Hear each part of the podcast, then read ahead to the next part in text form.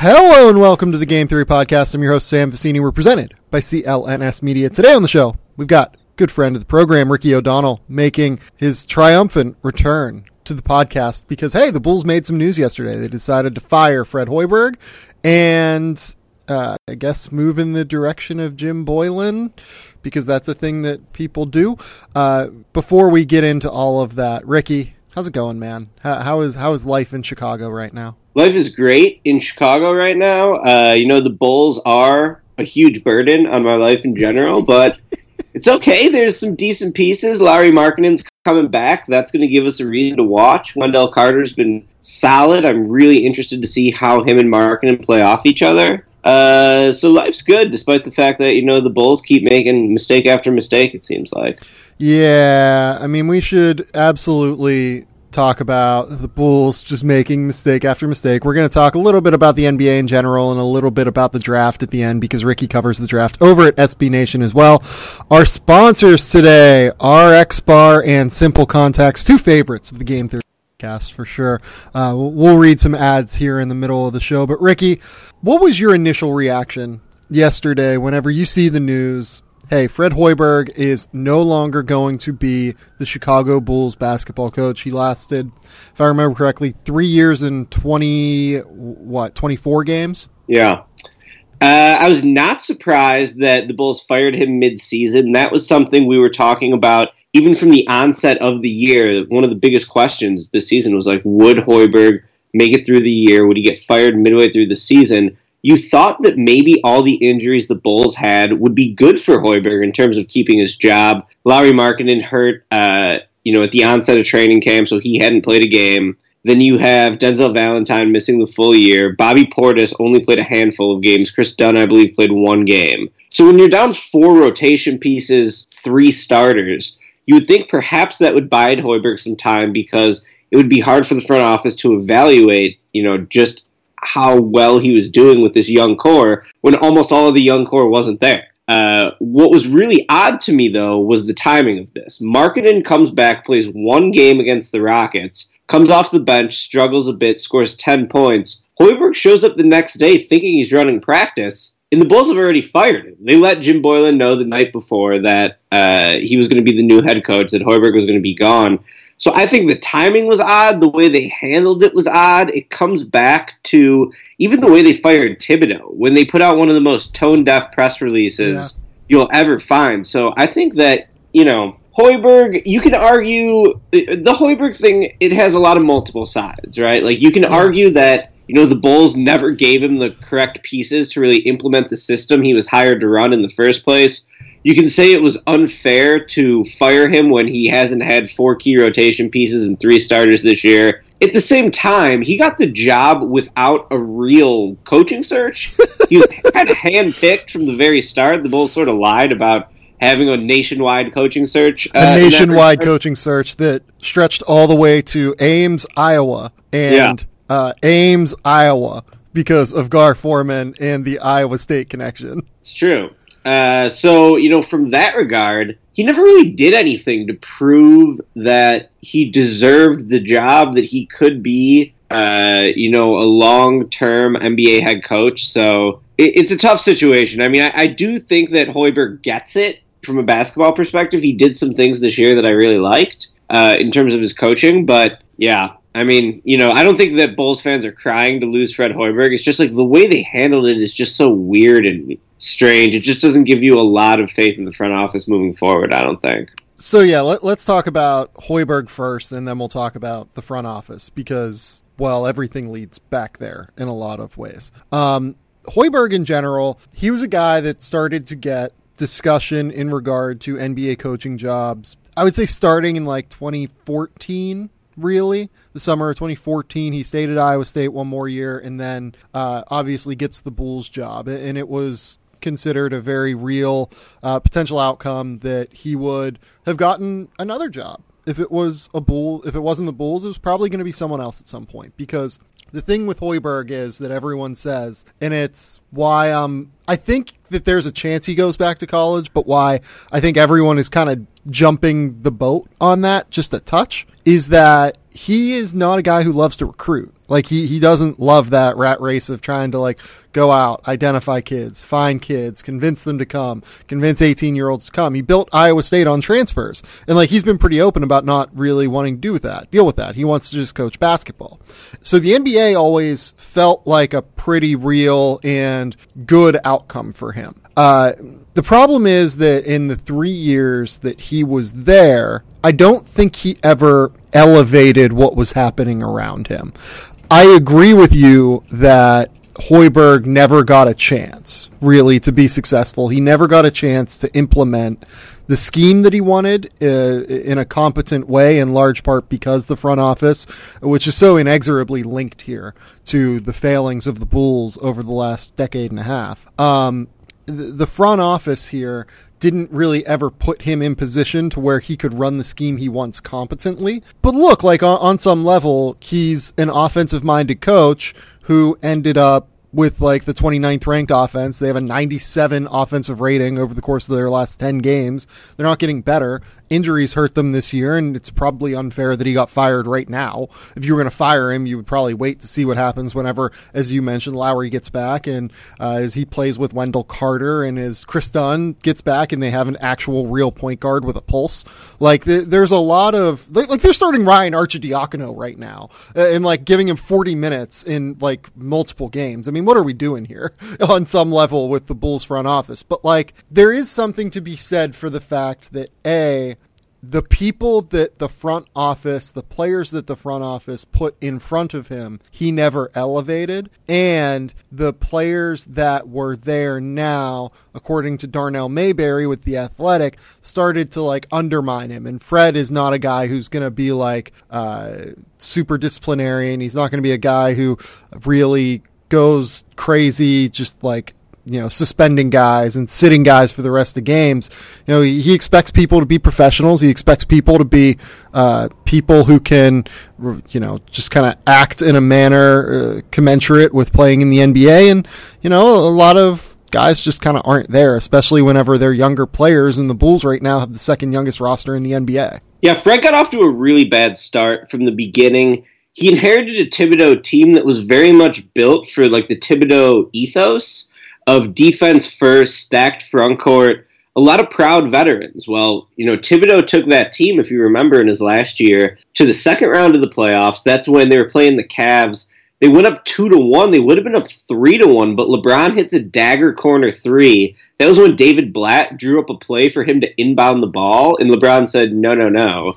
LeBron ends up taking the game-winning shot. Basically told David Blatt, "Fuck yo couch," and then exactly. walked out, and then wa- nailed a three. It was amazing. Uh, so you know, if the Bulls win that game up three to one, you know, there, there's just so much that goes into it, right? Like basically, Hoiberg from the very onset just didn't really command the respect of the team. You had Jimmy Butler saying he needs to coach harder. Then you had the three alphas year when there was so much tension in the locker room between Butler and Wade versus the rest of the younger players on the roster, uh, culminating in Rajon Rondo's epic Instagram post where he said, "My vets would never call out the team publicly like that." When uh, this was after a game, I believe it was against Atlanta, when Butler and Wade just went ham. They were killing it, carrying the offense, combined for like seventy points or something. Uh, but like you know the the role players on the team missed some shots down the stretch and they just blasted everyone in the locker room right after the game. Right from that point, and that was Hoiberg's second year, you could just tell that he was going to have trouble handling the strong personalities in the NBA. I will say that time does give him a little benefit here because yes, Jimmy Butler didn't respect Fred Hoiberg. Does Jimmy Butler respect anyone? It doesn't really seem like it. So it was tough for Hoiberg to, you know, yeah you know, be that force that could bring everyone together. He just wasn't really cut out for that from the very start. Butler walked all over him. As soon as Butler got away with it once, he knew he could do it forever. Wade came in as, you know, just a Hall of Famer with a huge ego who was making a ton of money, who was basically like the dude riding in on a white horse, the hometown hero, to try to bring the Bulls back to competency. Now, if you remember in that three Alphas year, they were up 2 0 on the Celtics yep. in that first round series. Rondo gets hurt. They end up losing the series in six games. Uh, so right from that very moment, Hoiberg's days were numbered.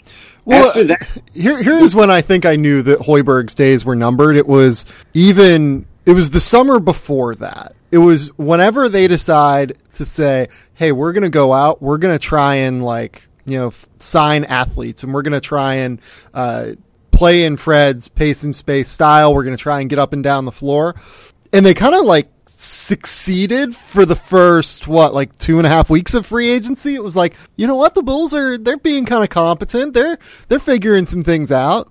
And then they signed Rajon Rondo and Dwyane Wade, and then they trade right before the season Tony Snell for Michael Carter Williams, and there's no pace and space anymore because all of those guys want to hold the ball, and none of none of them, no one on the team even can shoot at that stage. Like I don't remember if the Bulls ended up having the worst three point percentage in the league that year. It had to be damn close though. That's when I knew there's no synergy here between the front office and Fred Hoiberg.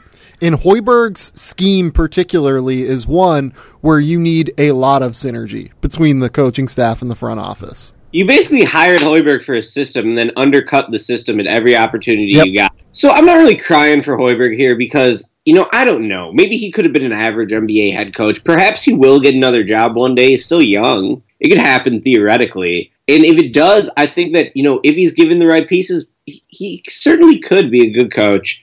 It just wasn't going to happen in Chicago. And, you know, you talk about the Michael Carter Williams for Tony Snell trade.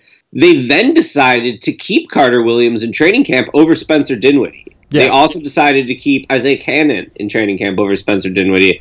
Those are just a couple of the point guards, uh, you know, who they decided to keep over Dinwiddie, who's going to be one of the better free agent point guards next year. He's going to get what minimum?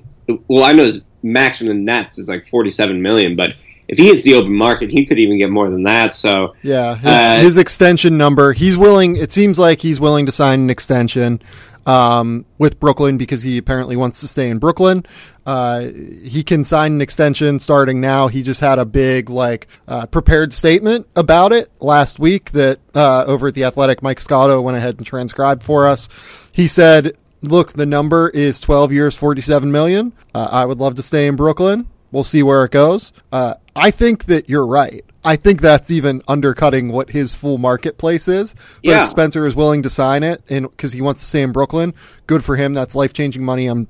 He's one of the best stories in the NBA, and he's like genuinely just an awesome dude. But like, yeah, I think that you're talking about a 15 million dollar player if he hits the market this summer. For sure. So, you know, that was another huge misstep in the evaluation. Uh, and then it's like, so now what was Hoiberg really being judged on? If you listen to John Paxson's press conference yesterday, he was like, I didn't see the passion and the energy that was in this building, even at the end of last year. Well, not having Bobby Portis, who might be one of the most intense players in the NBA, I assume that's going to affect your intensity level in practice. Not having Kris Dunn, who is really one of the more underrated defenders in the league. Kris Dunn's a hell of a defender, even with his offensive Yeah. struggles. Uh, that's going to impact the you know intensity of the practices and around the building. So, you know, was Hoiberg judged on wins and losses? Because right now, if the if the draft lottery started today, I believe the Bulls would be fourth. Which, considering, or no, actually, they're tied for second. I just pulled it up. So they're five and nineteen. The only team with a definitively worse record is Phoenix at four and nineteen. Uh, but still, it's like people thought the Bulls would win under thirty games with a healthy lineup, let alone with one down all these key pieces. But but here's the, here's the problem with all of this, and we'll move it into the direction of the front office now.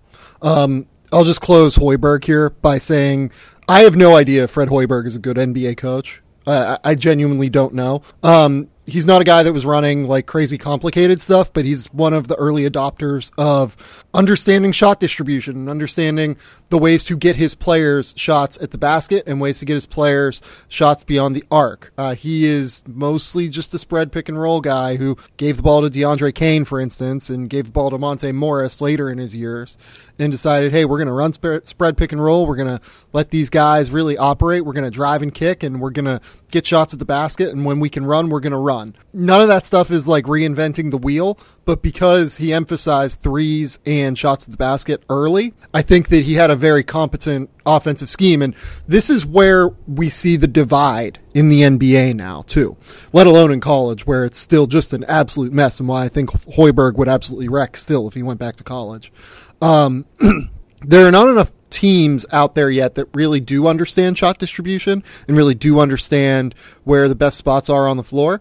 And it seems like, given the Bulls' continued forays into free agency with the players that they sign, that John Paxson and Gar Forman are among the teams that are behind the eight ball in this regard. And I think that it goes to what you just said and why I cut you off here for a minute. It goes to what you said and what Dan Katz said yesterday over at Barstool, Barstool Big Cat. I think that he put it perfectly.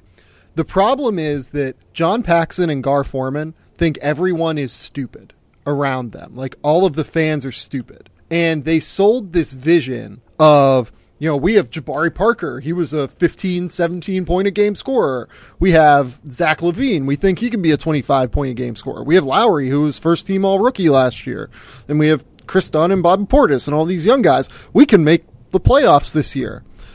And then nobody who was smart thought that this was a playoff team. Nobody. But because they sold it that way, they boxed themselves into a situation where they set the expectations so high that the fans got behind it. And now they're essentially saying to the fans, you know, hey, we're we're going to move in a totally different direction, and we're going to get some energy back in the building. We're going to uh, have Jim Boylan in, who's you know a guy who can really, uh, you know, motivate the guys, and that's going to make a big difference here. The problem is, it's not going to make a big difference. The problem is that the moves that you guys have made are why the Bulls are in this situation now. They think everyone else but them is stupid when really they're the ones who aren't good. It's like when you sit at a poker table and you can't tell who the fish is uh, sitting across from you. You're probably the fish. John Paxson and Gar Forman are the fish. Yeah, th- I honestly believe the Bulls thought they would be pretty decent this year. Like there was, I would say, uh, a small minority of fans who thought they could comp-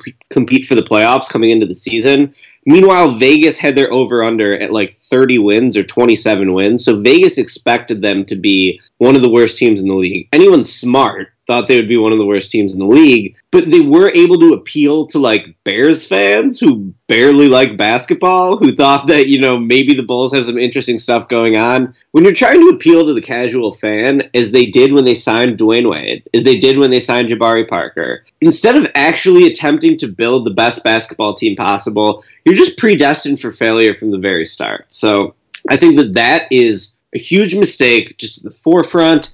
I also just don't know how good they are at talent evaluation. And they did make good picks in Markkanen and Carter.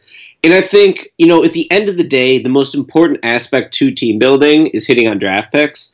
If they hit another, let's say, double or triple in this next draft, even if they end up getting the seventh pick, let's just say DeAndre Hunter or someone, and he ends up being like maybe not an all star, but like a borderline all star. I mean, eventually the Bulls are going to have a pretty good team as long is they keep hitting on picks despite all these mistakes they've made leading up to this and getting Carter and Markkanen. I mean, that's just a really solid foundation, I think, for the for the rebuild for as many problems as the Bulls have. With that being said, the same people are still in place who have made these bad decisions again and again and again, and they just keep repeating them. It kind of started with the horrible trade for Doug McDermott back in the I think that was the 2014 draft. That was genuinely just insane to me. They and by the way, look who uh, the pieces were in charge there. Greg McDermott, uh, Doug McDermott's dad, Greg McDermott. Why? Why yep. is my yeah? Um, Iowa State guy. Uh, he knows Gar Forman well.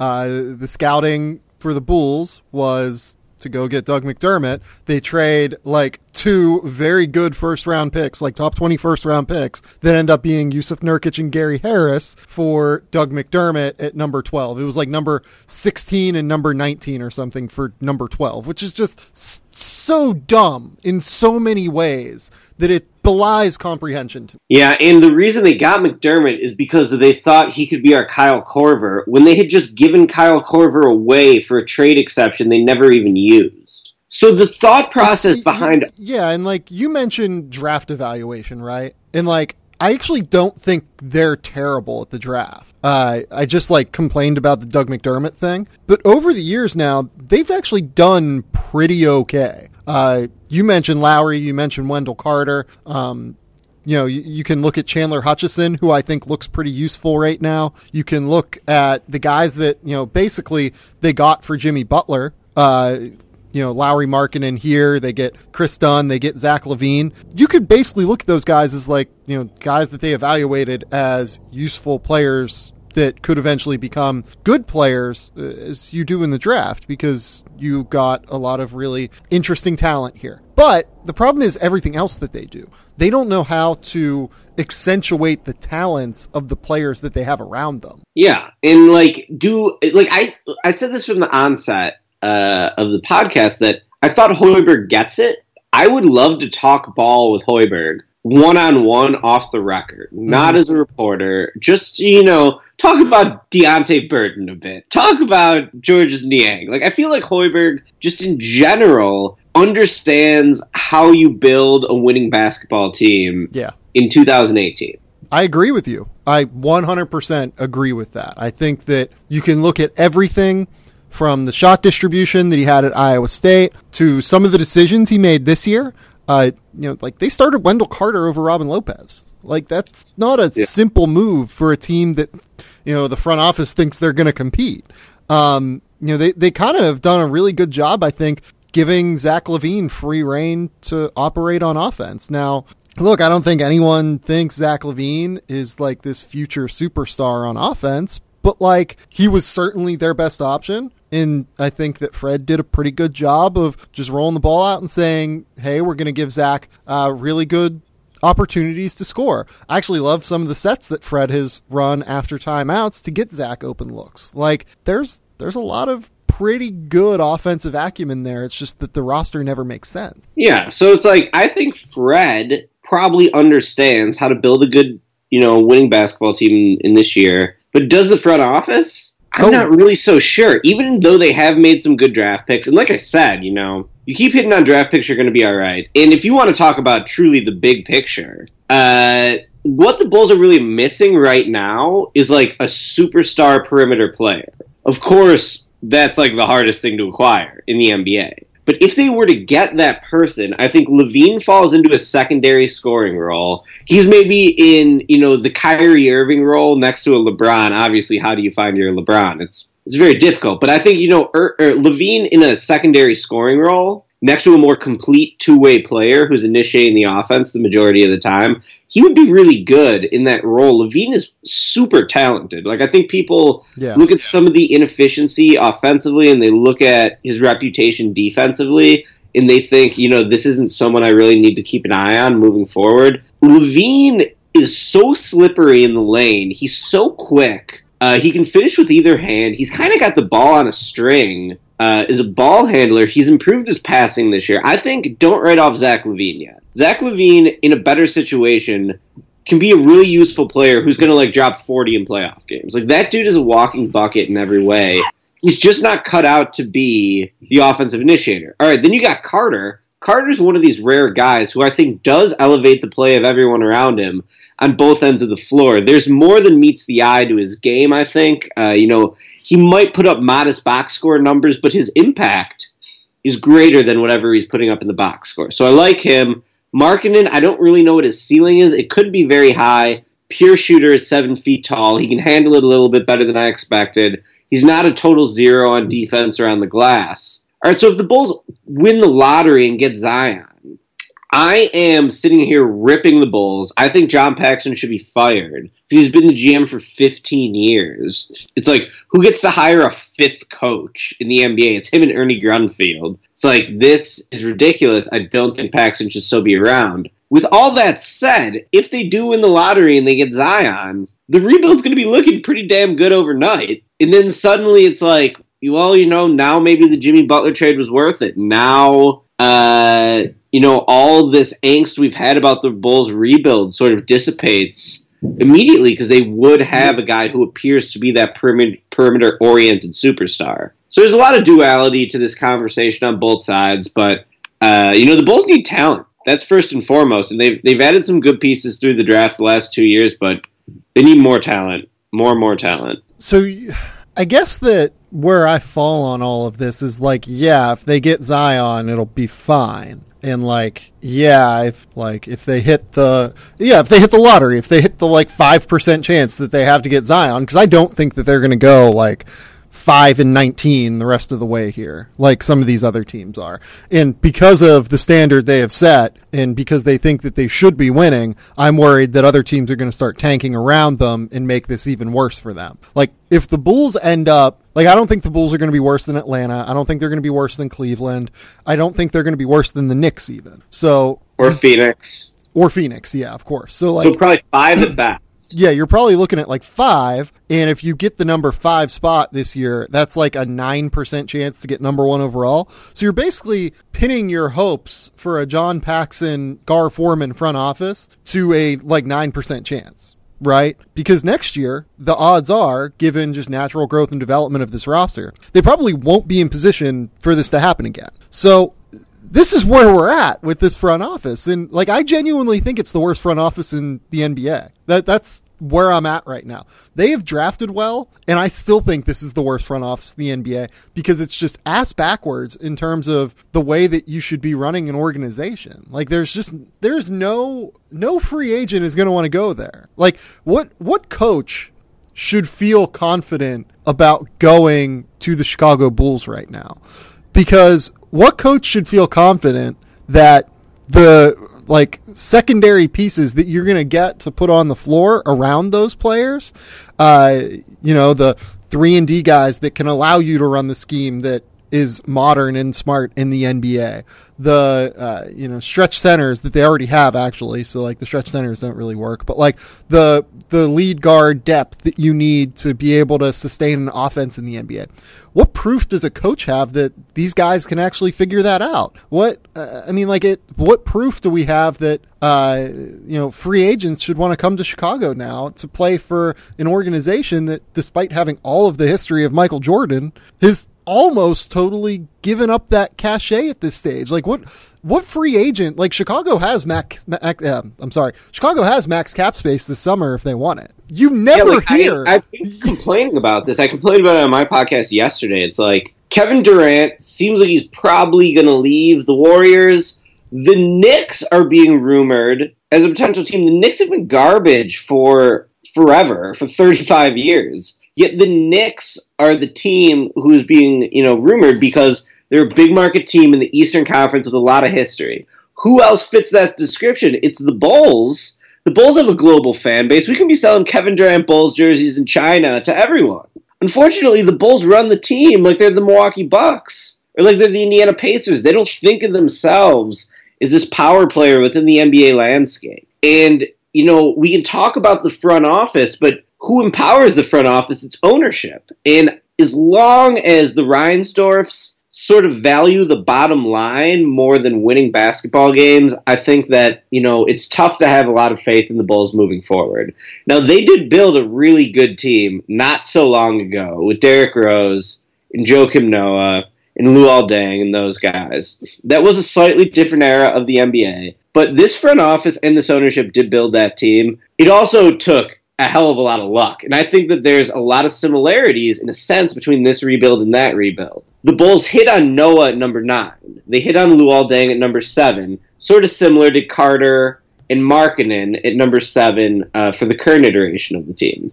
But what was the event that was the rocket ship up to contention for the Bulls? It was hitting the lottery for Derrick Rose on a 1% chance to draft him, and then he becomes the youngest MVP, and they're in the Eastern Conference Finals, the number one seed in the East two years in a row at their peak under Tom Thibodeau. They're going to need something like that to happen again. Yeah. And if it doesn't happen, I mean, the drop off, I, I, you know, it's still early with this draft class. So I don't know, and we actually haven't even talked much draft personally off the record uh, for this class, Sam. So I don't know how you're thinking about it, but I've written that it's a very top heavy class. I think the drop off from Zion to let's say Romeo Langford, or from even even Cam Reddish I, to Romeo Langford, I think. Yeah, exactly. I think it's substantial. Yeah, yeah, so I'm with you. Walk away with the seventh pick this year and get Romeo Langford, who could certainly be a good NBA player. But I think that you know, right there, how the hell are the Bulls going to build a contending team? Which was the whole point of trading Jimmy Butler. You traded Jimmy Butler because you thought well, Jimmy Butler can't be the best player on a championship team. That logic is just so ass backwards in the first place. But that is mostly why they made the trade. The real reason is because they didn't want to pay him this contract that he's due to be paid at the end of this summer. So, anyways, whatever. Butler's gone. You can't constantly relitigate the Butler trade. At the same time, it's naturally going to happen if you can't build a team that at least has hope of being one of the topper, top upper echelon teams in the Eastern Conference, the way Philly did with the rebuild. Now, Philly made some of the worst draft picks of the decade. I mean, Jahlil Okafor has got to be one of the worst picks. Yeah. You know, in recent draft history. Yeah. I mean, Fultz, G- Jesus. Yeah, I, I, don't know what to do with Fultz yet, but it's Jesus it's looking bad. it's looking real bad. And yet they still have potential to be one of the best teams in the East or to, you know, go to the finals because they gave themselves enough bites at the apple. Right. The Bulls in year two of the rebuild are already like, well, Paxson's like, I think we can make the playoffs. Why don't people think we can make the playoffs? It's like, even trying to make the playoffs, your goal is messed up from the start. Like, if you wanted to build a good team that can make the playoffs every year, build that damn team around Jimmy Butler. Have Nikola Mirotic be your secondary guy. Uh, keep E'Twaun Moore. Keep Spencer Dinwiddie. You have Gary Harris and Nurkic instead of McDermott. That's a good ass team and then maybe you're in the position to make a trade for Kawhi Leonard or a guy like that, or you can sign Kevin Durant. Yeah. But instead, they went with the total teardown without really being committed to it. Like Paxson always pounds his chest. I'm such a competitor. I need the fire and the passion. Well, you had Jimmy Butler, a two-way superstar, in a team-friendly deal, and you were the one who thought that you were too stupid to build a good team around him. You threw your hands up and you gave up. You said, "I'm not competent enough." to build a contending team around a top 10 two way player on an extremely team friendly deal. I can't do this. I'm too dumb. I'm just going to sign Dwyane Wade. I'm going to sign Rajon Rondo. I'm going to undercut my own competitive fire in my own best interests for trying to sell some tickets or some shit in the short term. The whole thing is just so deeply screwed up from the top down, Sam.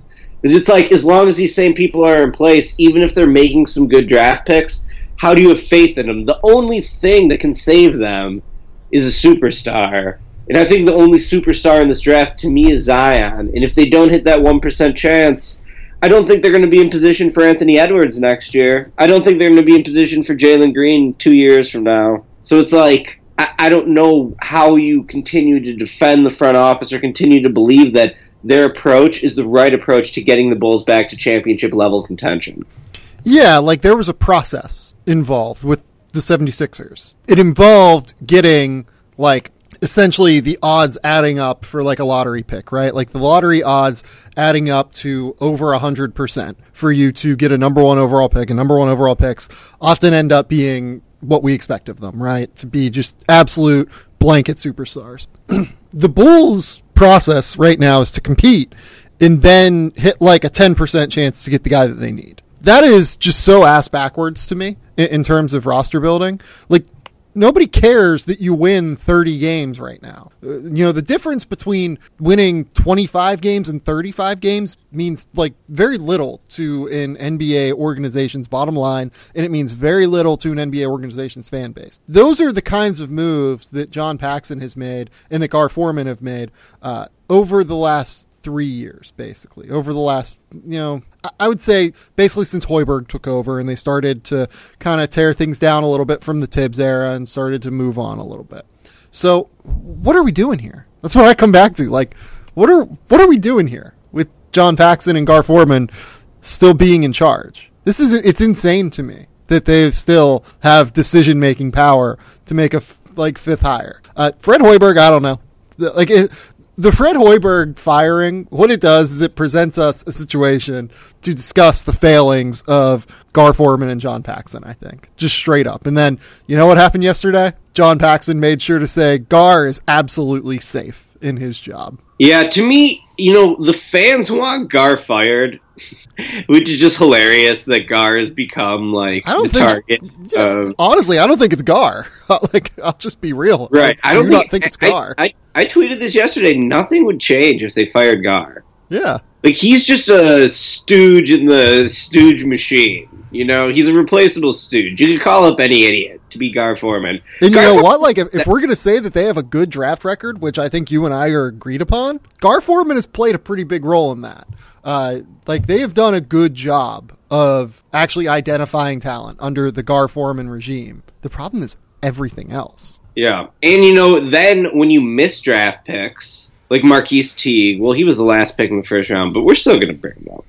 Like Marquis Teague, like Denzel Valentine. The like- Valentine pick was bad. I'll say that. That was. and I liked it at the time. When it happened, I was like, yeah, he'll be able to. I mean, Denzel Valentine was putting up like 27 and 7 on high volume, efficient three point shooting at Michigan State. Obviously, he was a below NBA caliber athlete, but I thought perhaps he could win with his, you know, his skill and his feel. That hasn't translated whatsoever. Well, the- his feel, his feel isn't very good. the the problem is that he was a below average NBA athlete that was also like flagged at the combine. You know, and, and, like was flagged uh, physically. I don't I don't remember if he was flagged at the combine, but he was flagged physically uh, Yeah. by most NBA teams. So I struggle to see why that was an intelligent move. Yeah.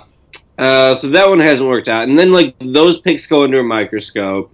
Even Portis is a decent player. Like, Portis could help someone. He just doesn't really have a fit on the Bulls. That's a great pick, I think. You get Bobby Portis at 22. number twenty two or whatever. That's a great pick. Yeah. So yeah, they identify talent. They just don't. There is a difference between being able to identify talent and being able to build a roster.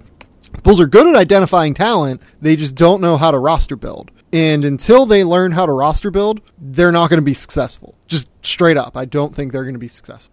I completely agree, Sam. And it's, you know, it all starts from the top down. I think that that's the biggest takeaway is that Jerry Reinsdorf, he once said, you know, baseball is a religion, basketball is just a sport. He also owns the White Sox. I think he goes to bed every night clutching his Paul Konerko World Series ball, and he doesn't think much about those six championship banners hanging in the United Center because Oh he just oh doesn't God. really care that much. Oh Me- my god! I'm also a White Sox fan. The White Sox are garbage too. It's like at least do something for me, Jerry Reinsdorf. I have not had a good sports team to root for in like seven or eight years before this Bears turnaround, which has been delightful. But I, I need something out of the Bulls or the White Sox here. Give me something, Jerry. Oh my. It seems like Jerry Reinsdorf needs to get some foresight, and the best way to get some foresight is with Simple Contacts, the most convenient way to renew your contact lens prescription and reorder your brand of contacts from anywhere in minutes.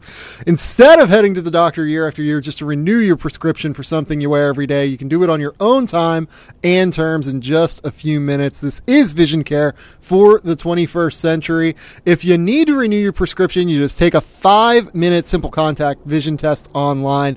It'll be reviewed by a licensed doctor and you receive a renewed prescription and you reorder your contacts. All you need is your current contacts, an internet connection, and 10 feet of space. Even if you're totally out of contacts, they've got an option for you too. Uh, why is Simple Contacts awesome? It's because it's convenient.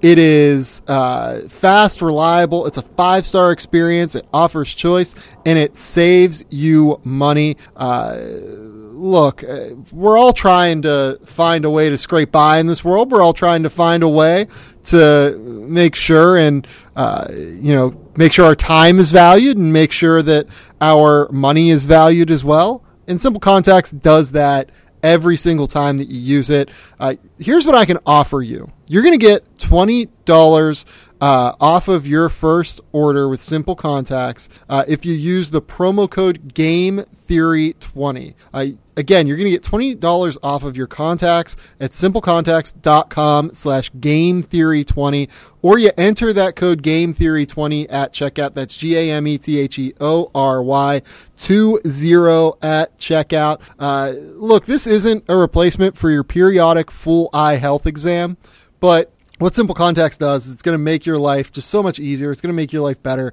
and it's going to make your life simpler. Go to simplecontacts.com slash game theory 20. Our second sponsor today is RX Bar. We are uh, obviously big fans of RX Bar here. It's a whole food protein bar. Their bars are made with real whole ingredients. They want to be transparent and upfront with their customers, which is why they label the core ingredients on the front and the flavor components on the back. Uh, beyond being a go-to snack that checks off a number of nutritional boxes, RX Bars actually taste delicious. They found that creating a bar from real whole food ingredients actually tastes better than anything else out there. They don't need fillers, additives, chemicals or sugar. They just need the uh, simple ingredients that go into RX Bar every single time that they make one. Uh, they build things the right way. They believe in the power of transparency and they let the core ingredients do all the talking. Uh, you know, they're great for a number of occasions. Breakfast on the go, uh, snack at the office to push it through that 3 p.m. slump. Uh, you throw the bag or you throw the RX Bar in your bag for a plane ride. You toss it in your backpack for a bike ride. They, they come in 14 delicious flavor varieties as well mango, pineapple, chocolate, hazelnut, peanut butter, and berries. Uh, chocolate peanut butter and uh, coffee chocolate. Plus, they have seasonal flavors as well. Uh, they're also debuting RX Nut Butter, which contains a few simple and similar ingredients like egg whites, fruits, and nuts. Uh, they have, uh, you know, it's squeezable, it's spreadable, it pairs great with fruit, rice cakes, pretzels, or straight out of the pouch. Um, they have honey cinnamon peanut butter, peanut butter, or vanilla almond butter. Uh, I'm a big fan of RX Bar. I eat them pretty regularly uh, to go and use RX Bar and go support the show here, uh, go to rxbar.com slash game theory. That's rxbar.com slash game theory, G A M E T H E O R Y. And what's going to happen is you're going to get 25% off of your first order and you're going to be able to uh, enjoy RX Bar with uh, as much verve and vigor as I do. So go to rxbar.com slash game theory and use that promo code game theory at checkout. Ricky, let's talk about something more enjoyable. What around the NBA have you enjoyed so far this season? Yeah, I think it's been a good year in general. I think the rookie class is what catches my eye immediately just because uh, we spent so much time covering these players in college and uh, for me, even in high school, in the run up to this draft. So seeing Luka just you know match or even I would say he's even exceeded the hype in a lot of ways. And I I had him number one on my board from the day after uh, the 2017 draft. Uh, and you know he, he's he's lived up to the hype through and through, maybe even exceeded it. He's been phenomenal. Jaren Jackson, the offensive evolution of Jaren Jackson has just been tremendous.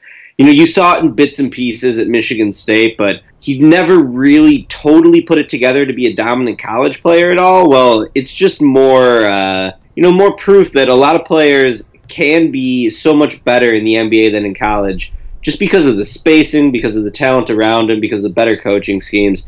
I think Jaren Jackson has been a revelation. I had him number two on my board coming into the draft, and he's been awesome this year. I mean, he looks like a total stud. I think in the future. Uh, and if you just want to talk about, you know, some non-rookies, maybe this is a little bit of a common answer at this point, but oh my God, Pascal Siakam, man, Pascal Siakam, the way that he has evolved coming out of New Mexico State uh, to be the type of foreman who can handle the ball. He was putting some dribble moves on uh, on his, the Warriors. His spin move is nasty. Like, his spin move is nasty. Like that thing can just he can blow by anyone with that thing in the NBA right now. It's crazy. And like I saw Pascal. I haven't really talked about Pascal on the podcast at all yet, and I really should. Um, I saw him this summer out here at UCLA, just like playing with you know guys like Kevin Durant and you know Buddy Hield and Dante Exum. I came away thinking like this dude looks like every bit of as good as those guys are, if not better. Like he looked awesome when I was down there. He's the third best player on the Raptors. To me, the Raptors have. I mean, they're the breakout team of the league, obviously at 20 and 5 to this point. Uh, and everything just fell into place for Toronto this year, and that only happens when you have young guys take that next step forward. I think that you know he's he's the biggest piece in that equation. Uh, so watching Siakam has been has been awesome, and you know I think that this is here to stay. I mean, we talk about his offensive development, Yeah. He's better on defense than he is on offense Yes, for all he the improvement he's made offensively. Like, can we talk about the Spurs real quick? How do the Spurs trade Kawhi Leonard and end up with like none of Pascal Siakam, OG Anunoby, Delon Wright, Norman Powell? Like Powell hasn't even been like amazing. Like he's in and out of their rotation. Uh, like Fred VanVleet obviously couldn't be traded because he had just signed that deal. Um, but like, how do you? And plus, you give up Danny Green in the process too. So like, this wasn't even just moving Kawhi. This was moving Danny Green, who's started every game for the Raptors this season, averaged ten points a game. He's shooting forty three percent from three. He's been pretty good defensively. Like, it's it eludes me to how we ended up in this situation for the Spurs. And like, I guess part of it is, you know, they wanted to compete now and they thought DeMar was the guy that could help them compete now. And, you know, they're sitting at 11 and 12. I think they're probably going to be right around that 500 mark the whole way and maybe make a run at the playoffs at the end of the season. Like, I don't, I don't know how you come away from trading one of the five best players in the league in Kawhi Leonard and end up with none of Toronto's good young guys other than Poeltl. like and Poeltl's like fine. He's fine. Yeah, he's averaging four points a game this year. By the way, in case you're wondering how impactful he's been, uh, that was like a D package for them back. Like maybe a a borderline F. They did really bad in that trade, and it was because they valued the short term boost that DeRozan would give them. I mean, you could almost see how the logic works in their mind. Like we were, I don't know how many games the Spurs won last year off the top of my head, but they were pretty decent. They didn't have Kawhi the whole year, so you're thinking just adding DeRozan to that mix, maybe that bumps you up. DeRozan did have, you know, a career year his last season in Toronto, but holy cow, was that a one-sided trade for the Raptors? So much so that even if Kawhi does leave, and Kawhi would be crazy to leave at this point, I think, just because they're so well set up for him. If I'm a Raptors fan too, him like figuring out the uh, shoe endorsement thing already instead of that lingering into his free agency, that just gives me even more faith that he's going to stay a Raptor. Obviously, a lot can change. Like I don't know, I have no inside information on this. And the Clippers is another team we could talk about. Them being one of the surprise teams in the NBA. Uh, you know that that will be a real pull for Kawhi, I'm sure, come come free agency time. But even in a world where Kawhi leaves, this is still an A plus trade for Toronto. I mean, they are definitely the favorites to go to the finals right now. Uh, it's not a shoe in by any stretch. I think that you know there's at least four teams in the East that can get there, but they're the clear favorite because of their depth. Because I think Nurse might be the best coach in the NBA. Whenever I hear Nurse talk, I'm just like, this guy gets it more than anyone. Uh, and then you have Kawhi, Kawhi being like pretty much all the way back to being, you know, a top five player in the league, the exact type of player you want to be the face of the franchise, the type of player that you want to build any modern team around. Is a two way wing who hits threes, who just competes on both ends, isn't selfish. Uh, the Raptors have been really awesome, and you know I thought they were going to be good coming into this season. I keep saying to my friends privately, I wish I would have put my money where my mouth was because I, I really did like Toronto, especially at the odds they were getting coming into the season, and they've they've been amazing. It's been the best story in the league so far. Yeah, it really is just like a super, super fun story that the Raptors are good. Um, yeah, and Pascal is one of my favorite stories in the NBA. I didn't really like that trade. Like, I didn't like that pick really at the time. Whenever Masai selected him, I was flat wrong. Like, I, I thought that Siakam was like a second round guy. They took him at the end of the first, and if I remember correctly, they took him over Skal, right? And I was like, well, why would you do that? What makes sense here? And what I've learned since then, and why I've gotten just a lot better at this in the last few years, uh, is just the work ethic. Like Pascal Siakam, from everyone who like knows him and talks to him and everything, apparently this dude is just like a wild worker, and you could really expect him to improve in such a significant way that it was it was reasonable to make the bet on him, as, as opposed to making the bet on other players. Yeah, and you know what? What sort of jumps out, I guess, is the difference between Skal and Siakam from a scouting perspective. Uh, even beyond the work ethic, is just like Siakam can really, really move. Right. So like you knew you had that base there that he can fly up and down the court, really move laterally. I think the Raptors probably also saw something similar in Bruno Caboclo, which didn't work out for him. But it's like the process was right, even if the results were wrong. Mm-hmm. Yeah, like Pascal. Pascal's a quick twitch athlete, whereas Skal has kind of been proven to not be a to be like more of a slow twitch guy. And I think that that is one of the most like underrated things that you find in scouting now. You got to find guys who are like quick twitch, who can move laterally, who can do, uh, who can react to things happening around them. And when you do that, at what is Siakam 6'9", 230, 240 with a plus seven foot wingspan? I mean, you just have the basis for a good player when you add in that work ethic you see the individual skill development with his ball handling, with his shooting this year, uh, and you know he's a hell of a player. I was playing 2K against a friend yesterday, and Pascal Siakam was rated like an 84 or an 85, and he was like, "Who's this guy?" I'm like, yeah. he deserves to be rated that good. Yeah, he's been awesome. He's been so so good recently. Um, yeah, even at the time, like when I wrote about this for the Athletic, I basically just wrote like this is a smart gamble for the Raptors, and it was a short sighted move for the Spurs, and it's kind of borne itself out. Let's get out of here and talk some NBA draft stuff. Uh, Ricky, you follow the NBA draft about as much as I do. Tell me, tell me where you're at here with all of this. Tell just let. I will start by just asking you, what do you want to talk about with the NBA draft? Because there's so many different directions to go. Yeah, I mean, I think we're both in agreement that Zion's the best player. Yeah, let me let me do this real quick. I have a top 100 board, my new top 100 board coming out tomorrow. Um, within you'll find why Zion is number one. I've talked about why, like him being number one uh, in previous podcasts for me, but like I, am actually gonna like I've talked to NBA executives and all that stuff, and like you know actually quote unquote reported out why Zion is number one. Also, I have eyeballs, so like that helps.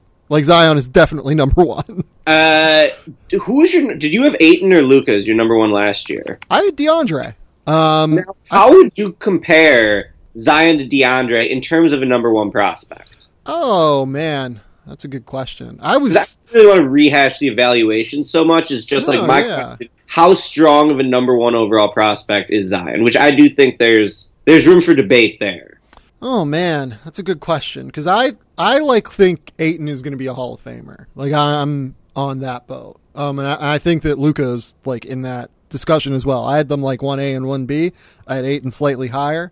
Uh, I think they're both going to be absolutely unbelievable players. I'd probably put Ayton or probably put Zion like right within their class right now. Maybe a touch higher, if only because of the age and the athleticism. But it comes with the caveat that I do really need to learn more about like his medicals and I need to learn more about like what people think of his like injury history over the last 18 months. Um, they're like just talking to executives already, uh, like they, they want to see more basically. They want to learn more about that.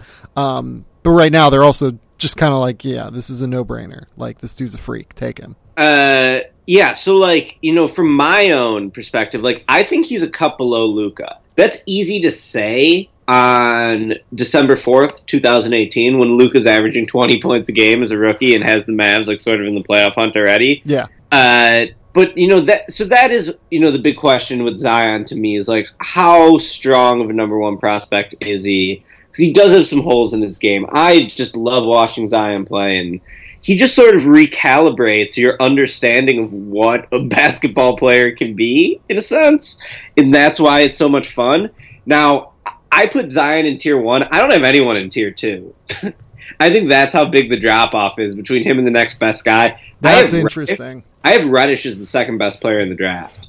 I had Reddish number one in my initial board on June in June, right after mm-hmm. the 18th draft. I always put out a board the next day. Reddish was number one for me because I saw him on the EYBL and I saw him at more importantly USA basketball camp, and I thought this guy just has all the. He reminded me a little bit of a less explosive Tracy McGrady, in that he has all the talent in the world. Someone at six nine should not be that smooth. Is a ball handler, is a shooter, as someone who's just you know coordinated, coming around screens, moving on and off the ball. But then you know the question with him is like the competitive fire. Like, does he always want to be locked in to be great? Yeah. Very similar to McGrady. Uh, I don't think he has that upper echelon athleticism that McGrady had. I mean, McGrady was a goddamn freak athlete. Reddish is a good athlete. He's more smooth than explosive. Yep. Uh, and I know that Reddish has no showed several times for Duke this year.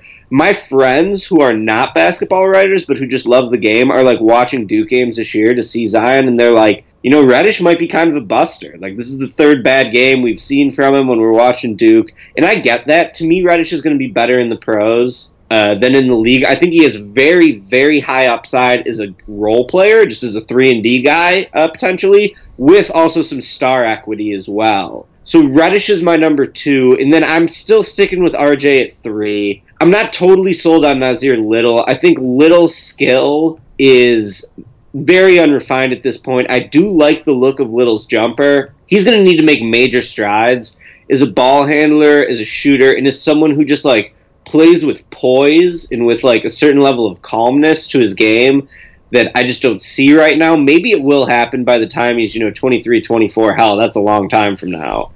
Uh, I'd have Nassir Little number four with Bol Bol as number five. Barrett, I don't think is a great prospect. I do think that RJ Barrett can be an all star in the NBA, if not a superstar. Uh, so that that's kind of where I'm at at the top of this draft right now. And then after number five, it, it gets tricky for me. I like Kevin Porter, but I, I have no idea what to make of Romeo Langford. I have no idea what to make of Quentin Grimes. Uh, I have no idea what to make of. I can't even pronounce the French kid's name. Sekou Doumbouya. Doumbouya. I have no idea. So uh, I don't love this draft, but I like it, and I think that you know there's already uh, that top tier is, uh, has started to form, and it'll be interesting to see uh, how the hierarchy shapes out as the season goes on. So like here is here's where I'm at. Nassir, I have Nassir at four. I have Reddish at three. I have Barrett at two. I have Zion at one. Um, you know, we I can parse through that at some point later on. Um, I don't like the range from five to like twelve or so. Um, I don't really. I, I just don't think. That, I don't like the range from five till even like maybe twenty five even. Um, I, I'm just not sh- like I don't think that those picks are going to be marginally as valuable as what an average draft is. Um, like I have DeAndre Hunter at number five right now. Um, Hell yeah! Like DeAndre Hunter is a stud. He's going to be a really, really good NBA player. But if you're at number five, you want a guy who can be like a star, right? Like, or at least has that potential, right? Yeah. I don't really see that with him.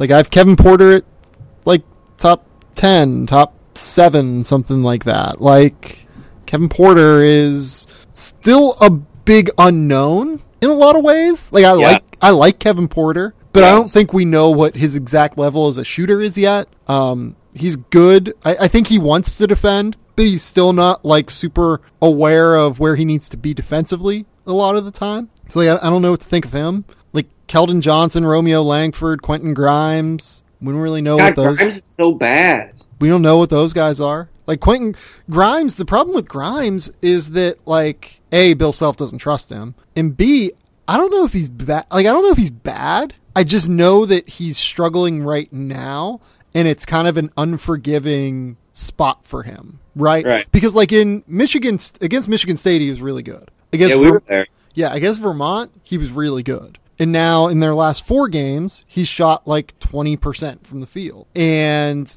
hasn't shown a ton in terms of ball handling and everything. So like it might just be ba- be a bad fit because he's not as bad of a player as he's shown in the last four games. You know, like he's nowhere near that bad. Couple things. Kevin Porter, my question on him is is his game only flashy or is it also functional? Like his highlights are nasty. You're going to see some step back threes. You're going to see some up and under acrobatic finishes.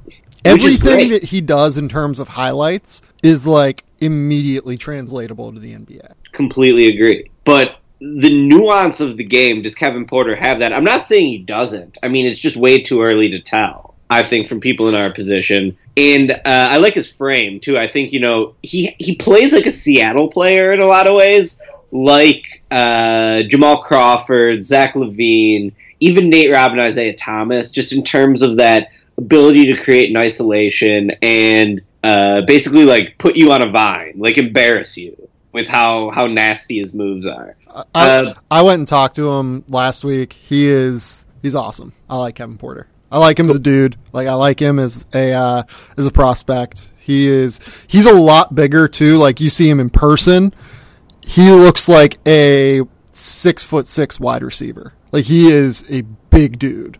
He's a big dude. He just has the frame that Crawford and LaVine don't have. I mean, he's already 220, whereas those guys are like sub 200 pounds. So uh, I like Porter, but I still need to see more of him. My thing with Grimes is like he the book on Grimes is like he's really solid across the board, but like where does he stand out? He doesn't stand out with size. He doesn't stand out as an elite passer or an elite shooter. He's just someone who's like supposed to be focused and tough and smart on both ends, who can do a little bit of everything. But maybe that's not enough to be a top 10 pick in this draft, so I don't know. It seems like the guy who I haven't heard you talk about yet is Bol. I, I have Bol number five. I think Bol could be number two. I wrote a lot about Bol last week. Uh, it's Bol is. I have him at 13. He's going to be the swing guy. Like, no one is going to have any sort of consistency on him. No one's going to have any sort of, like, great feel for him going into this thing. He's I don't know, man. Like so, without pulling back the covers too much on it, if you could provide any insight on this, is that a Sam evaluation? Is that you talking to people around the league? Oh yeah, yeah, yeah. yeah. Like I have no problem pulling back the cover. I've I've written like I've published three thousand words on Bol already. Um, so he's a really bad defender. He like genuinely, he is awful on defense. Um, he also might be like an elite offensive prospect because I, I, actually do believe he's like a 40% three point shooter, um, which I think gives him a lot of, it gives him a higher floor than what I think other people think. Like I talked to some people who think like he could be out of the league like in four years. And I don't really think that's the case because I think he can just shoot it. He makes more like highlight plays than any player in college basketball that isn't named Zion, but he's so bad on defense and I don't really see the potential for him to like become a good defender in space. And I don't really love the frame. And I don't know if he's going to be able to keep putting weight on the frame to where I, I don't I don't know what the ceiling is defensively. I don't know what the like and centers are so impactful defensively, uh, both good and bad, that I really worry on what he can do for like a high end uh, NBA team. Like I talked to someone yesterday who uh, we'll say consults for NBA teams, and he was like, maybe this guy is like Brook Lopez. Like maybe he's uh, like a really really good three point shooter who can struggle defensively in the modern NBA and is going to be a very situational prospect. I think that's what I keep coming back to. Bol, you can rank Bol in the top five if you're Milwaukee, like where you run like some very conservative defensive scheme where you play drop coverage. If you're Portland, where you play drop coverage with your big, and your entire goal is to contest shots at the basket with your big, I don't think you can have Bol in the like lottery, really, even if you're Golden State and you want to switch all kinds of defensive coverages, or if you're um, you know teams like uh, teams like even the Celtics like want to switch a good amount of defensive coverages and be versatile defensively. Like I guess that you could say he could like replace Aron Baynes because they don't really do that with Baynes on the floor. Um, they play such like a different defensive structure, but it's it's all schematics based. It's all situation based. It's all scheme based. So like I don't I don't really know what to do with Bol. I have. There's just so much to unravel with Bol. First of all, even though he sucks on defense, he does have a seven, eight wingspan, and he is top fifteen in the country in block percentage. Now, he definitely blocks shots. He blocks a lot of jump shots. One thing that was worth noting in what I wrote in the so he had 17 blocks in his first six games. Seven of those 17 blocks were on jump shots. Maybe that's more valuable in today's game. Is it though? Because it's harder to close down space when you're a big like that in the NBA because you have to go out the extra four feet to contest the three. And you risk to get burned as well. Yeah. Uh, the other thing too is like, who knows what NBA defenses are going to look like five to eight years from now? Like, if you watch the Celtics mm-hmm. play the Sixers in the playoffs, the Celtics were kind of playing a lot of zone if you're playing zone, some sort yeah. of hybrid zone in, in, the league with Bol, imagine if you get him next to Porzingis in New York. And you got two seven three guys. Oh, you're getting burned every defensive possession from three. You think so? Yeah, every every team is just going to put them in consistent ball screens and just make it a mess. I think. Uh, highly possible. To me, Bol does not look like a conventional prospect, and that is why people are soured on him. Now, of course, Zion doesn't either. Zion's approach is so professional, and his charisma is so magnetic, and his efficiency is so off the charts that I think Zion has silenced all the doubters. Bol, I mean, people question his approach. I think not just his his lateral movement. There's been questions about his motor since he sort of developed into a you know a top recruit. Uh, but to me, his impact is just so exaggerated. Like even though it doesn't look like he's giving great effort, sometimes he's still putting up huge numbers. He's productive, uh, even while playing the game at his own speed sometimes. And I do just think that combination of length and shooting, like to me, the volume on the shooting is what I want to see more of out of Bol Bol. I want him to shoot five or six threes a game, which I think will yeah. happen at the NBA level. It's not going to happen in college because college coaches just don't use their big men that way. And then I think he can be a really valuable player. Uh, I like Bol at number five. You like him at 13. That is going to be one of the most fascinating draft debates uh, as it gets closer. Because, and by the way, I, I, will say this: most NBA executives that I've ta- that I've talked to think he's going like somewhere in the five to ten range. So they're probably a little bit closer to where you are than where I am. Yeah. Um, well, like someone else has to step up. Yeah, you know? that's where I'm at. Like, we need someone to like figure out how to be good in this class. I, I want to point out some of the guys that I have moved up. Um, you'll see how far, I guess, tomorrow, whenever this gets released. Uh, Luguentz Dort out of Arizona State is slid up quite a bit. Uh, Brandon Clarke at Gonzaga. Uh, I, I, I, will tell you, like, I have Brandon Clarke at number 20 right now. I don't know if he is an offensive fit in the NBA. Um, he's just such a good defender that, like, he might be Andre Roberson. And I'm okay with that at number 20 in this draft. But, like, I, I don't I don't know what to do with him either. Um, Nickeil Alexander Walker has moved up. Uh, let's see. KZ Okpala has really moved up. KZ's been very, very good. Uh, I have moved up Shamorie Ponds a little bit. Uh, AJ Lawson and Iggy Brazdeikis, I think, are worth pointing out. What have you thought of some of the like under the radar freshmen so far? Yeah, uh, I'm not. Let me let me look at some names here, and I can try to figure out, uh, you know, who I'm buying, who I'm selling. I like Simi. Yeah, I I have him as like a borderline first right now. Actually, I would take him over a lot of guys in this class because I. I'm trying to make the Siakam comparison with with him here. Is he that much of a quick twitch athlete? I've seen him in person a few times now. Not like Siakam. His reactivity isn't like Siakam's is, but I see where you're going with it, and I don't think it's like insane. Uh, I got Jarrett Culver at 11. Sure, that's reasonable. I thought that that might be crazy to an extent, but I just really like uh, the poise with which he plays, the fact that he's taken on the initiator burden at Texas Tech this year while raising his efficiency. Not only his usage, but his efficiency. He's just shows a lot of things to me that I think proves he can be a good offensive guard in the NBA. So, so, I'm liking Culver. I'll say this about Culver real quick. The only reason I didn't bring him up earlier, I've moved him up a little bit, but like I had him 19 to start the year. So like J- Ricky, what Ricky's saying is right. He's Jarrett Culver's awesome, and like the only reason I didn't bring him up earlier is because I had him a little bit higher and didn't really think of him as a riser. But Jarrett's Jarrett's great, and I'm a big fan of his game. Ja Morant is just stud. Stud. You think where you got him? Nine. I put him 13, and I thought that would be too high, and now it looks too low. Yeah, he's. I don't, I don't think 13's too low. Um, not honestly, nine is the highest. Is like upper echelon of probably where he should be. I'll be honest. Um, yeah, he's just so so good. I talked to him yesterday too. He is a really really interesting kid. Uh, had an offer from South Carolina and decided to go to Murray State because he thought that it felt like home whenever he stepped on the campus. So uh, I love dudes like that. Um, trying to think who who else do we got here? Uh, Charlie, I've moved Charlie Brown onto my board. Uh, shout out Charlie Brown at St. Joe's. Uh, I have moved. Uh, I'm trying to think of some of the guys I've moved on to my top 100. Naji Marshall at Xavier. I think he's sneaky good.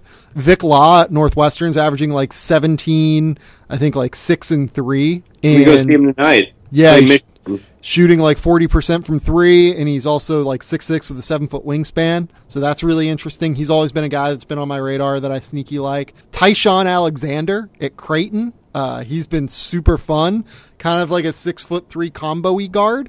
Uh, great creator though, who's shooting really well. I want to see. I have him like in the 70s right now. I want to see where the shooting levels off before I go crazy with him. But like he is 100% on my radar. Some of the guys that, uh, like some of the freshmen, I guess, that have stood out. Uh, Talen Horton Tucker. Uh, let's see. Andrew Nembhard has been okay at Florida, I think. He had a rough start. His first couple games, I think he struggled, but he's kind of found his level a little bit. Moses Brown still is not on my board because I only rank freshmen that are uh, in the top 50. Uh, let's see. Is there anyone else? What about Naz Reid? Oh yeah, I've got uh, Naz Reid like at 26, and I don't feel great about it. Uh, he's been struggling with an ankle injury. I think that that's the reason his numbers don't look particularly good. Uh, he also likes to float, and that's another problem. He's really not very good defensively. He is. He can't just- move. He's like Bol. He's similar to Bol in a lot of ways. yeah, he's just very, very skilled. Very, very skilled. A good shooter. A very, very uh, talented ball handler for his size. There's a lot to like about him. I just want to see more, um, more from him when he gets fully healthy. Yeah, he's going to be an interesting guy. I mean, you'll find mock drafts with him in like the top ten. Yeah, that's tough. I yeah, I totally don't agree with it, but I do think that it is uh, a reflection on just like his offensive skill. He can really do some things that are made for like 25 second clips on Instagram, where you're like, "Holy cow, this guy can can really move." So Yeah. uh, I don't know. It, it's I don't think it's a very good draft. I think that it's going to be better than next year's draft, most likely. Yep. That's the problem. But next year's draft might be deeper. So the problem with next year's draft is all the guys who are evaluated at the top of the draft in terms of recruits. Like those guys are kind of obviously not really good NBA fits, like Vernon Carey, like Isaiah Stewart. Even Wiseman has never done much for me, like Matthew Hurt. But I think you know there's some guys below them who will be pretty good fits. Okoro, Maxey. So Jaden McDaniels is like kind of in that top tier now. He's, I think that, well, now that Anthony Edwards is reclassified, I would have Edwards at number one, but I think I'd have Jaden at number two right now. me too. So we're in total agreement on that. Yeah. Um, the, the other thing about that is too, like the 2020 recruiting class in basketball. I think that you might see some of those guys reclassify into 2019, seeing That class is stacked. yeah, seeing the potential weakness of it all. Uh, that I think is something that realistically a lot of players should look into. Yeah.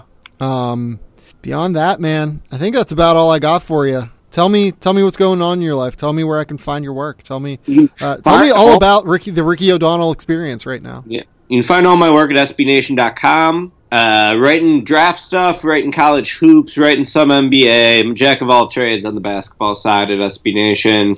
Uh, not to give this away too much, but uh, I might have an Anthony Edwards thing coming. Maybe I talked to him, maybe I didn't. I don't know. We'll see. So that could be coming out uh, in the next week or two. I'm really excited about Anthony Edwards.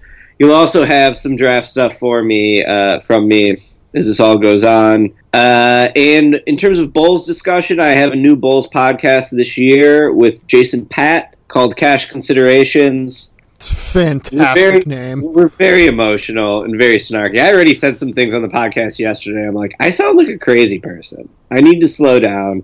But you know, we give it to you real on the Cash Considerations podcast. So if you if you like the discussion here, you follow us there. Uh, and I have a college basketball podcast as well this year with Mike Rutherford called Palpable Buzz, which is really fun. Mike Rutherford's the best. So I forgot that that's what it was named. I've actually been listening to it. I forgot that's what it was named. Palpable Buzz, man. I got Cash Considerations and Palpable Buzz. Oh no. Oh, Rothstein, what a mess. Um, uh, go to the Athletic. I'll have a top 100 board tomorrow for you. Uh, I will have uh, some other like features going up over the course of this week as well. Like I said, I talked to John Morant, talked to Kevin Porter.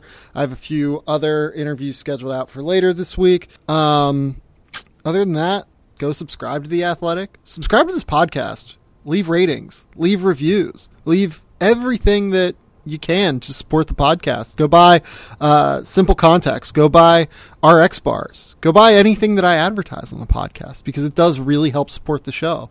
Um, I think that's about all I got for you this time, though. Until next time, we'll talk soon. Bye.